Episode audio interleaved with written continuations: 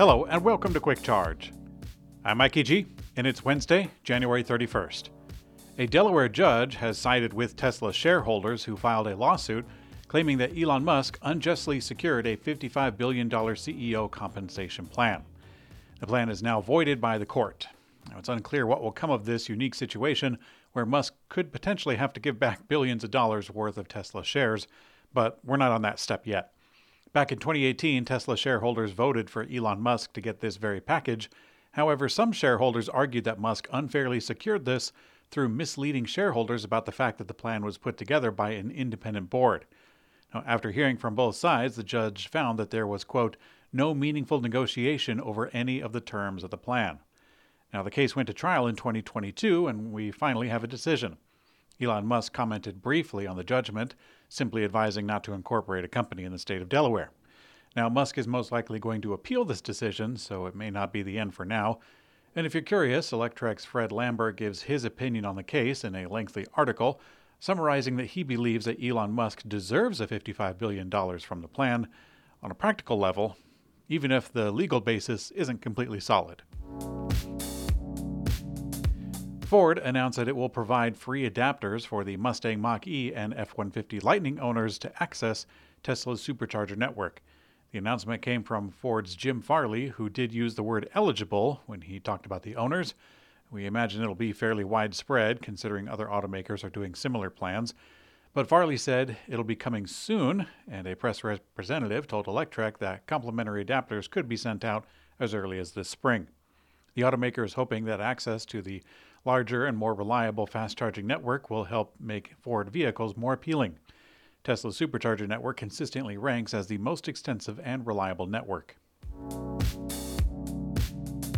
General Motors claimed that they were all in on electric vehicles for years, but CEO Mary Barra confirmed that the automaker is changing their strategy and going back to plug in hybrids.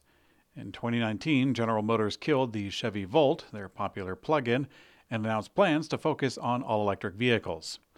General Motors built its new Ultium EV platform, but the first few EVs that they launched using this have not yet achieved significant production and delivery volumes. And also, there's the Chevy Bolt EV, the only one with significant volume that has now been retired for now. Over the last few months, GM has announced delays of several of their important new EV programs that should bring in more volume. But now, CEO Mary Barra is even announcing that GM plans to bring back the plug in option. She didn't elaborate on what the plan is in terms of volume or specific models to receive the plug in, but her comment about technology existing on specific programs in other markets, like China, will point to using the same models.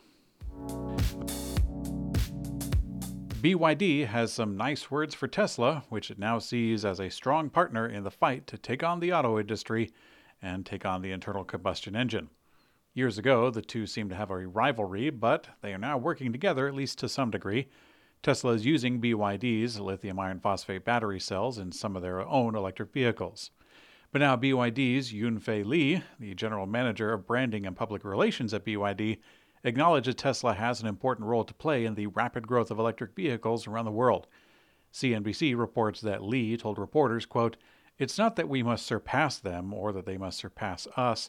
Instead, BYD and Tesla together, or more new energy vehicle brands together. We need to think about how to increase the new energy vehicle cake. Now, in other BYD news, the company has now purchased land in Hungary to build electric vehicles for the European market.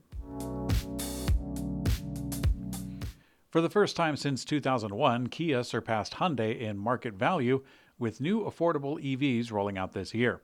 Kia is now South Korea's fifth most valued stock at $31 billion. Hyundai, which saved Kia from bankruptcy in 1998, owns around a third of that brand.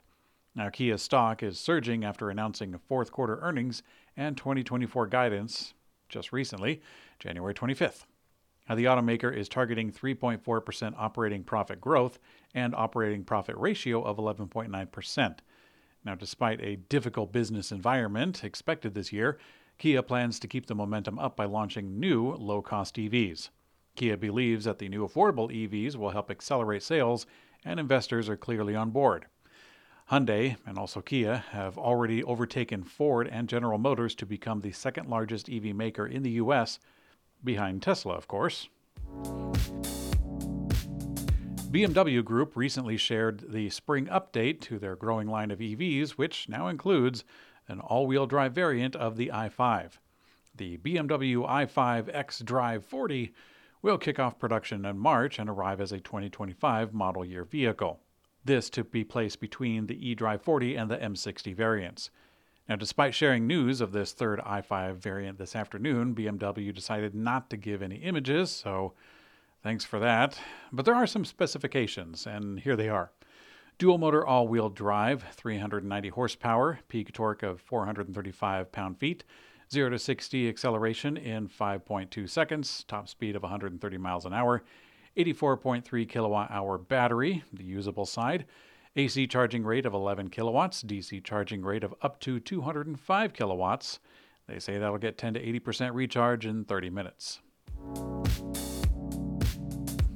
Once an EV darling thought to revolutionize production, UK startup Arrival is in desperate search for funding after being delisted from the NASDAQ.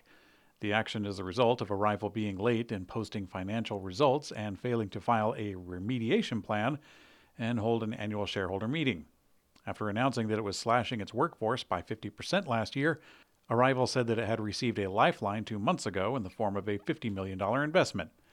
At the time of the delisting, the company was reported to be worth $20 million.